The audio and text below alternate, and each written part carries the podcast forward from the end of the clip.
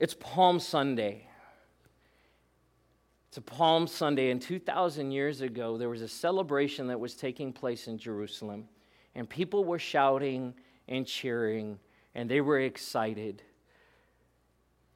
We were singing this morning. We could feel that energy building in this place as we lifted the name of Jesus on high. Same thing was happening two, 2,000 years ago. Is this crowd gathered to watch Jesus riding this donkey into Jerusalem?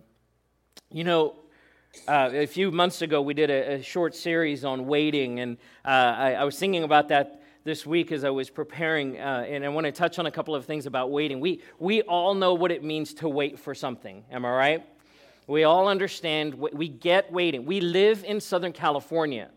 So waiting is right. Anyone commute for work, and you're like, I'm going to be in traffic for a few hours today. We understand waiting. So, so it's something we do all the time, whether it's traffic or going to the doctor's office, or of course, the, the worst one of all is waiting at the DMV. The DMV. I got my driver's license renewal notice, and, and I got to tell you, my favorite line on that is you don't need to come in, you can renew online. Hallelujah. Thank you, Jesus. Because I do not want to go to the DMV. And, and so often we relate waiting to things that are kind of negative, things that, like, oh, I have to wait. But the reality is, there's things that are worth waiting for and we get excited about. I mean, come on, Christmas morning, right? Anyone still, as an adult, you're like, I can't wait for Christmas morning. Okay, none of you. this is amazing. I love waiting for Christmas morning. And I think after I became a father, Christmas took on this whole, now I couldn't wait to see my kids' faces on Christmas morning. We love waiting for Christmas morning. Uh, we love waiting for friends and family to arrive from out of town. Uh, rather, we should love waiting for family and friends to arrive from out of town. I remember when I was a kid, my, my grandparents lived a, a quite a distance away from us, so we would only see them on holidays. And, and I remember my sister and I, grandma, Granny and Grandpa, we didn't call them Grandma and gra- uh, gra- Grandpa, it was Granny and Grandpa, were coming up from Cape Town, and, and we knew they were going to arrive in a window of time because they were driving. And we, we, we would sit at the window in the living room just kind of bouncing up and down on the couch, just going, okay, when are they get here? When are they get here? And of course, when they pulled into the driveway, we jumped up and we ran out the door, screaming and shouting. We couldn't wait for them to arrive. Or maybe it's a graduation day.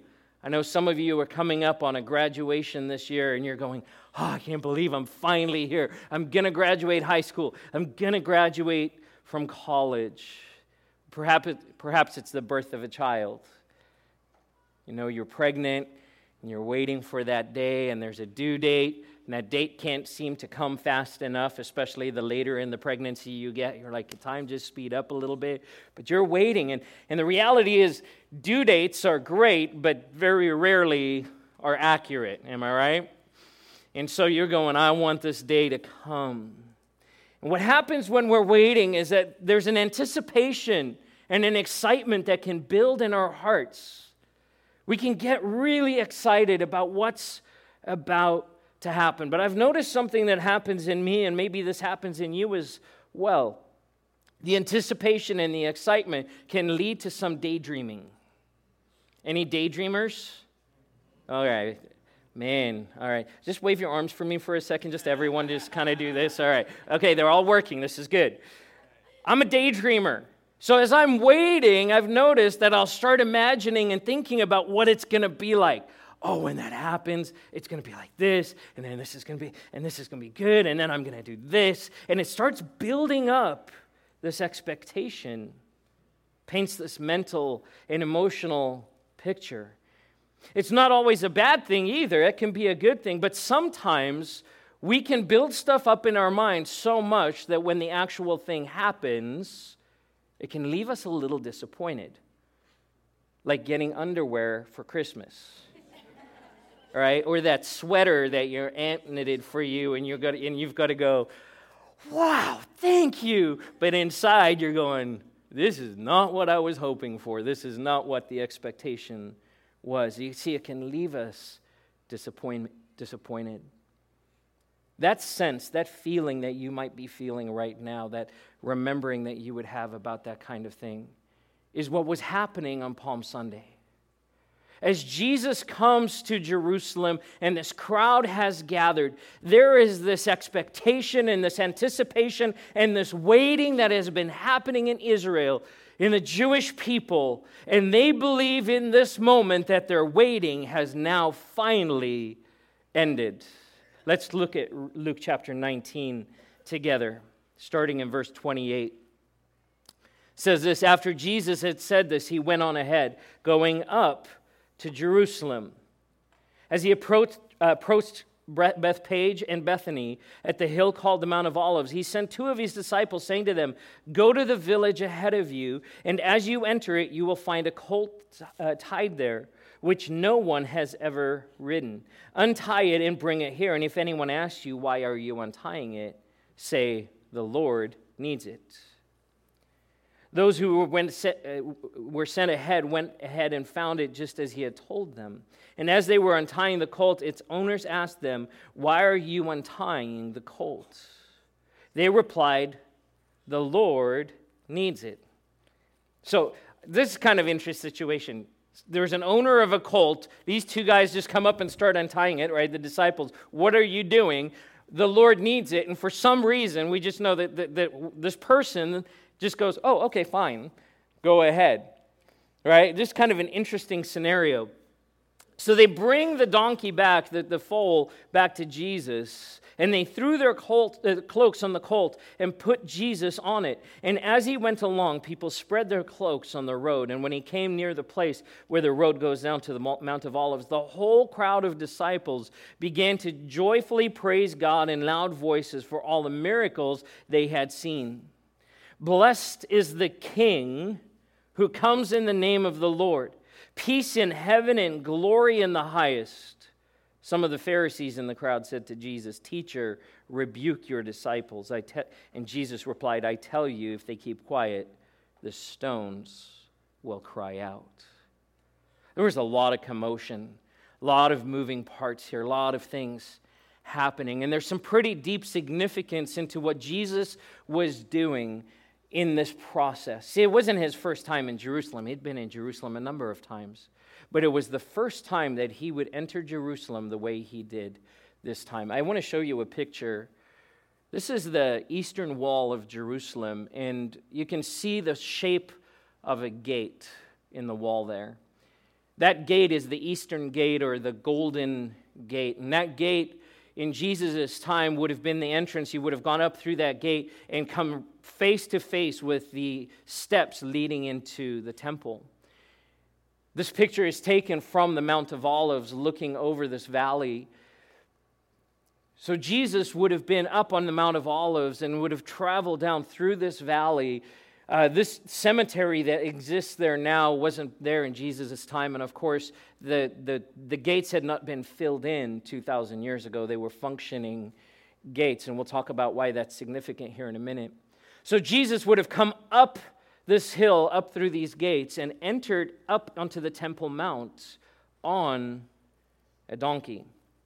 See, Israel was waiting for their king, for the Messiah. And, and indeed, Jesus was and is that king. But in their waiting, they built the anticipation of what the Messiah would do and be into something that God didn't intend.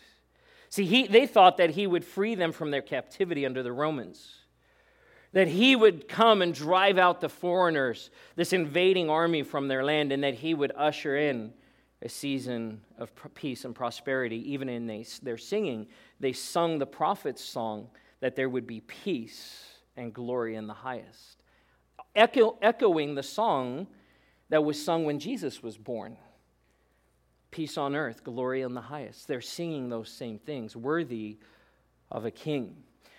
Here's a couple of things about the Temple Mount. High places in Israel, whether it was the temple or the synagogues, were always built on an elevated plane, on an elevated place says at the beginning of this that Jesus went up to Jerusalem. And all throughout Scripture, we see that. They would go up to the house of the Lord, they would go up to the temple. It was a sign of reverence and honor and respect that you would always go up and walk up to Jerusalem. Here's the other thing you would never ride into Jerusalem. Even today, for those that are traveling with us in September on our Israel trip, uh, one of the things that our guide does is that when we come into Jerusalem up, we'll come up from Jericho up the winding road into Jerusalem, and we get to a certain point, and he actually pulls the bus over. We all get out of the bus, and then we walk a good distance into the city, uh, the city of Jerusalem. And, and we walk to this place that we can then see the city laid out in front of us. You would always walk as a sign of honor and reverence into the presence of God. Another little interesting fact is that the steps that would go into the temple or in the synagogue were never even. You know, you ever gone up a flight of stairs where there's one step that's a little higher, the rise and the run is off, it's not accurate? What, end up, what ends up happening? You, you trip. See, because the flights, when you walk up a flight of stairs, within a couple of steps, your brain calculates exactly how high your feet need to raise up for you to be able to step up and walk up that flight of stairs. But if there's unevenness, your brain gets a little messed up and you trip. And so, in order to, to, uh, to keep people in a place of reverence, the steps going into the synagogues and into the temple were never perfectly even. They were always uneven. And the reason for that is people would have to look down at their feet to watch they where they were walking. And it forced this reverential posture as people would walk into the presence of God. Why is this important? Because Jesus here rides into Jerusalem. He doesn't walk. The only person who would have the right and the place to ride into the temple would be God Himself. And so he makes a statement about who he is, about his deity, the fact that he is the Messiah that he is the king. He is the one that they've been waiting for. And he makes a bold statement. We think, well, it's just, it's cute. He rides into the temple. But he makes a bold statement about who he is as he takes this journey up the steps and into the temple. See, Jesus did come to free them from captivity. He did come to drive out invading forces. He did come to bring peace, just not in the way that they expected. My first point this morning is this God is already moving on your behalf. Whatever it is you're waiting for, God is already moving on your behalf. He's not sitting waiting. He's not sitting twiddling his thumbs. He's not trying to figure out what he's going to do next. See, humanity was waiting for a savior and for a king, and God was already moving. And we see that through the prophecies in the Old Testament that Jesus would do exactly what he did. See, it is the fulfillment of prophecy. In fact, we read it in Matthew 21, 4 through 5, in Matthew's account of what happened on this day. In verse 4, it says, This took place to fulfill what was spoken through the, the prophet Say to daughter Zion, see, your king comes to you, gentle and riding on a donkey on and on a colt, the foal of a donkey. The, the connection would have been made for the Jewish people because they would have heard that prophecy. Here it's happening the way that, that the prophets said that it would happen. God was already moving on their behalf. See, but their disappointment in how he came and what he did changed very quickly. Where this crowd on this day is singing Hosanna, in just a few short days would be screaming and shouting, Crucify him. We have to know that God is already moving on our behalf. He's moving on our behalf, but we have to manage how we respond to Him in the midst of that. See, God is sovereign. He sees everything. He knows the beginning from the end. He knows what you need more than you do. He knows what you need even more than you do. Now, I think the enemy would want to tell us no, no, no, you know what's best for you. In fact, we say that, don't we? Hey, you know what's best for you. But the reality is, is so often we don't. God had a plan and he was working the plan. You see, Jesus didn't come to drive out the Romans. Yes, they were living under captivity, they were enslaved, but not by the Romans. They were enslaved by Satan. See, they were submitted to the ruler of this age, of this world. And we talked last week about the kingdom of God being established because of sin in the Garden of Eden. That authority that we have to, to rule and have dominion over the earth was handed over to Satan. And up to this point, and when Jesus died on the cross, Satan was in charge. And so they were under bondage, they were under slavery, not by the Romans, but by demonic forces, by Satan himself. He did come to drive out the invading forces, the forces of darkness that tormented people, keeping them locked up and stuck. He came to drive out those forces, not the legions of Romans that were encamped all over the place. And he, he came to bring peace, but not peace in the sense of not prosperity in the sense that we, they would just flourish in that land and in that place, but peace in the sense that, that their, their hearts would be set free from sin, that there would be peace with God. See, at this time, God is their enemy. He is not their friend because of sin. But Jesus came that there would be peace. And so, what he brought was so much bigger than what they expected. But it's important to note that he was already moving on their behalf.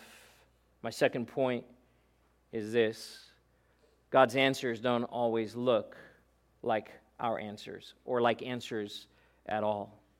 So often we face things in our lives and we imagine what the solution will look like. We map it out. Any, any planners, any strategists in the house, or you're just going, yeah, I have a problem and I am going to just plan out the next steps and I'm going to figure this out and I'm going to surrender my plan to God so He can bless it. I'm going to tell God what He needs to do on my behalf and then I'm going to wait for Him to do that. See, His answers don't always look like answers, and the reason for that is because He knows better what we need which means that he's going to answer our questions and, and, and meet our, our, our, issues in a way that makes sense to him but doesn't necessarily make sense to us. So let's take a look at the colt. Why a colt? Why a donkey? Here, here's the deal kings don't ride donkeys. Kings ride stallions. Kings don't ride donkeys. See, and as this crowd is pressing into Jerusalem, they're going up to, to, to the mount. In fact, this is Mount Moriah. We go back to that picture for a second. This, this, this mount where uh, the temple was. We get the picture back up? Is it there? No. You can see this is a high place. It's built on a, on a ridge that extends in the valleys here in Jerusalem. This is Mount Moriah, and you might recognize that name because it's the same place when Abraham was told by, told by God to go and sacrifice his son Isaac. He told him, Go up to Mount Moriah. And it's in this place where Abraham comes and he builds the altar and he gets the firewood ready and he's ready to kill his son on the same mountain where God would ultimately kill his son. Right? And then God says to Abram, Stop. I've made another way. You see, Jesus was the other way. God was working a plan and he had an answer that didn't look like a practical or realistic or even kind answer. But it was an answer nonetheless. And so Jesus comes riding on a donkey into Jerusalem. He has to ride because he's making a statement about his deity about the authority that he has to do the work that he's about to do. But he does it in a way that is completely humble. I'm not going to ride a stallion, I'm going to ride a donkey. And of course, that is a fulfillment of prophecy, but it's so much more. It makes a statement about the rulership of Jesus.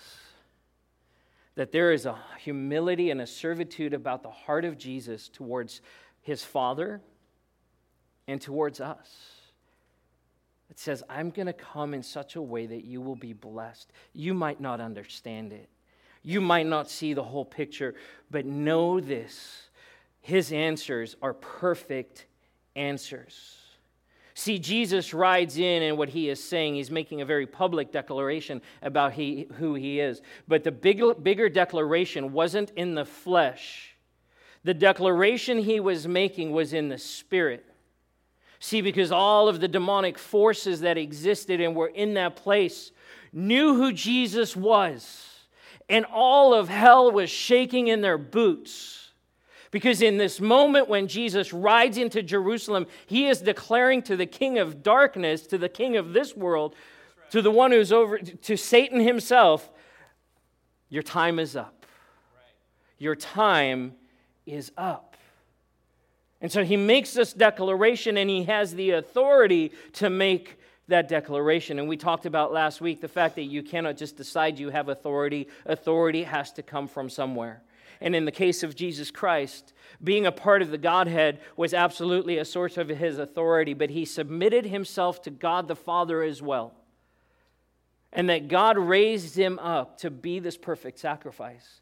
A declaration was made in the spiritual realm, in the realm where our battles are fought, about who we are, about who he was, and about who we are. Can I tell you that when God answers the things in our lives, the issues, the problems, the questions in our lives, He's not just doing it for us, He's making a declaration. He's making a declaration to the prince of the air, to the demonic forces that would want to attack you this is my child, and you have no authority here. And He would drive back the powers of darkness, and He has the right to do just that. See, when he rides into Jerusalem, he puts himself on par with God because he is indeed God. You see, where the king is, the kingdom is. Where the king is, the kingdom is. Matthew 6, 9, and 10, we read this last week. Jesus teaching his disciples to pray says, This then is how you should pray Our Father in heaven, hallowed be your name. Your kingdom come, your will be done on earth as it is in heaven. In this moment, as Jesus rides up to the temple, his declaration to, to the forces of darkness is this My kingdom is coming. I am ushering in my Father's kingdom into this place, into this reality, and I am reclaiming what is mine, what is rightfully mine. I, was, I mentioned I was going to talk about the cemetery. Why is there a cemetery and why is the eastern gate built in closed? Well, we know this because it's in the news all the time, is that there is no Jewish temple on the Temple Mount. There's a, a mosque, an Islamic mosque, the Al Aqsa Mosque, that stands in that place. This, this spot of land is hotly contested and is debated about and who does it belong to. And uh, just from a historical perspective, the claim of the Jews on this land goes back thousands of years before Islam even existed as a religion. The claim that Israel has on this piece of land goes back before Islam even existed as a religion. See, Islam does not honor Jesus Christ. And it does not recognize the deity of Jesus and the authority of Jesus. And therefore, it is a false religion. It takes people away from God, does not bring them to God. And we can package that any way we want and, and try and make it sound good, but the reality is anything that takes people away from Jesus is not of God, it is of Satan. And so, what has been established on the Temple Mount is, in essence, a structure, an edifice, a place of worship erected to Satan himself. Those gates were filled in because the prophecy says that when Jesus comes back, he will enter through the same gate. He will enter through the same gate. What's interesting is that when Jews would go to the temple to pray, they would have to cleanse themselves at the pool of Siloam and they would then come up to the temple. And, and one of the things that you could not do is even have contact with other people, let alone a dead body. If you touched a dead body or you were in a graveyard, you would have to be separated for a, a period of time until you were considered clean. And so the, the, is, the, the Muslim community said, you know what we're going to do? is we're going to fill in the gate and we're going to build a cemetery and essentially block the return of Jesus, to block his path from being able to return the way he said he would return. This is an object of fear. This is the enemy's last best attempt to say, I'm, Do you think some gravestones and, and bricks are going to hold Jesus back? We know that it is not the case, that he will return, and I tell you what, this time he will not be on a donkey. He will come riding on a, a majestic, or on a cloud, and there's a picture in Revelation of him on a steed, on a stallion, with a sword, and everyone will know. Amen? He's going to come back, and he's going to go right up through that gate, and, it's gonna, and the whole world will know. Lastly, this morning, Jesus is worthy to be praised. He is worthy to be praised. And I got to tell you this morning, Jesus is worthy to be praised because of who he is, not because of what he does. Right. It's so easy to read scripture and go, I would be one of the people on the road singing Hosanna, but I wouldn't have been one of those other people. Yet in our hearts, in our posture to the Lord, so often, and as, I, as a pastor, I get to hear this a lot. If God really loved me, He would, and we fill in the blank. And we call into question the good of God, goodness of God based on what He is doing for us. And in that moment, we become no different from those, those people standing on the side of the road or standing in that place accusing Jesus. That's a pretty hard thing to say. That's a pretty hard thing to say, and I'm fully aware of what I'm saying in this moment. See, because when it comes to the King of Kings and the Lord of Lords, he is worthy of everything that we can bring in praise and thanksgiving to him.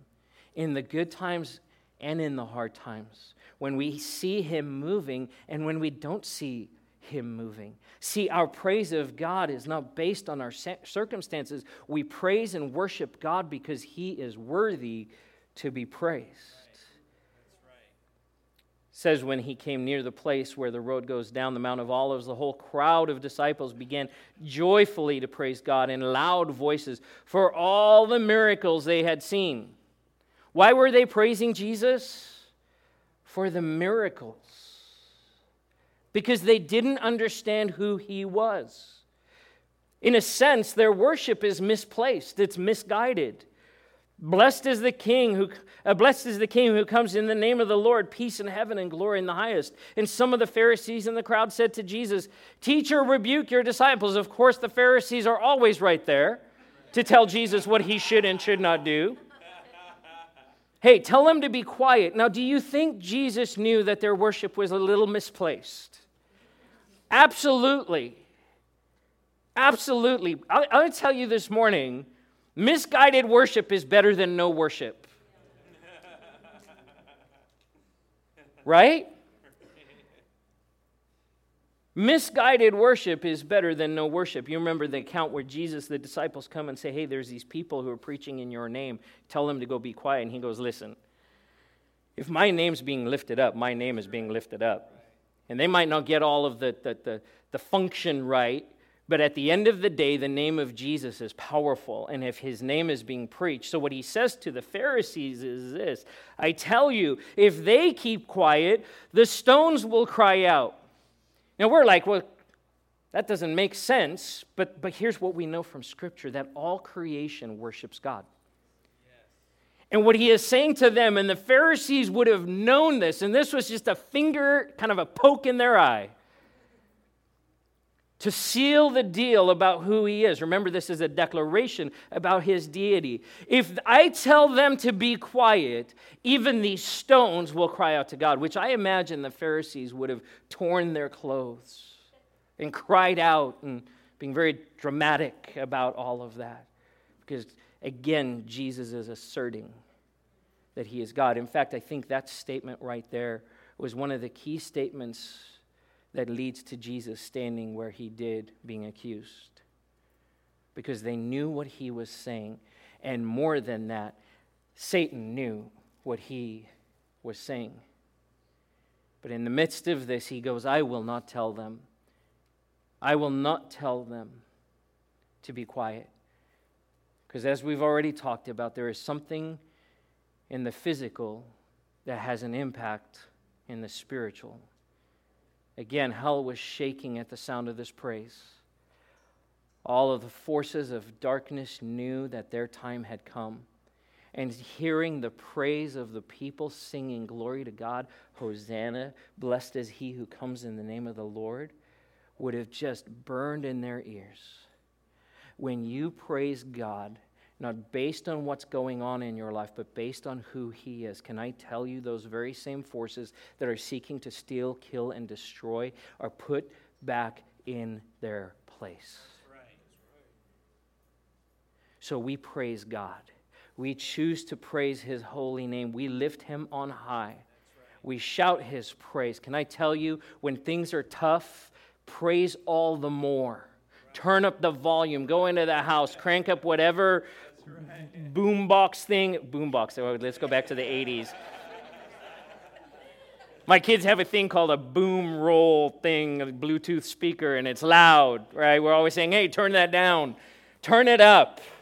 Crank up that music. Crank up the praise. Crank up the posture of your heart to say, I know this is hard and I know I have expectations, but Jesus, in this moment, I choose to praise you because you are God and you are worthy. And I don't want to leave it up to the rocks to cry out, I'm going to sing your praise. And I know that for those of you who have walked in that way, you have seen peace and breakthrough come as God ministers to your soul, as He ministers to your heart, as He, sh- as he cares for your emotions. So know that God is moving on your behalf and know that the answers that He is bringing will not always look like the answers that you are expecting. By the way, usually they far, out, out, out, eh, eh, far exceed them. And no matter what, would you choose to praise Jesus in every circumstance? One of the ways that we usher in his kingdom, one of the ways that we establish his kingdom here on earth is through our praise. So, in order to do that this morning, we're going to close in worship. I invite the worship team to come up. We can go ahead and stand. See, the triumphal entry wasn't triumphal because of the people standing there, it was triumphal because of Jesus. The triumphant entry has an impact on your life today. Jesus was looking at the triumph that he would bring and establish in your life that God is the king, that He is the ruler, and that He is bringing about victory in your life today. And so, as we praise, as we close in praise this morning, would you, would you just sing that praise to Him? I think we're going to sing that, that He is good. He is good. And would you shout that? Would you declare that this morning, especially as we move into this week? Would you declare that over the lives of the people that you were praying for? That the, of the hearts of those that you were believing would be saved, that they would come to know Jesus? Let's pray together. Father God, we thank you this morning that you are moving on our behalf. Jesus, that you are working a plan. And it doesn't matter what the circumstances are, it doesn't matter what we're w- walking through. You know what the solution is and you care about where we're at. You care about our predicament. God, if you didn't care, Jesus wouldn't have come. And so we know that your heart is for your children. But I pray this morning in this place as we lift our voices in praise, God, that you would meet us in this place, that you would bring reassurance, God, that you know, that you see, that you care, that you're moving, and that you have the authority to meet every need, to speak to every concern, to change every circumstance that we could be facing in this place today. We give you praise. Let's worship together. Our, our prayer team is available, by the way, at the back. If you want to pray with someone, any prayer need whatsoever, they would love the opportunity to pray with you this morning. Let's worship.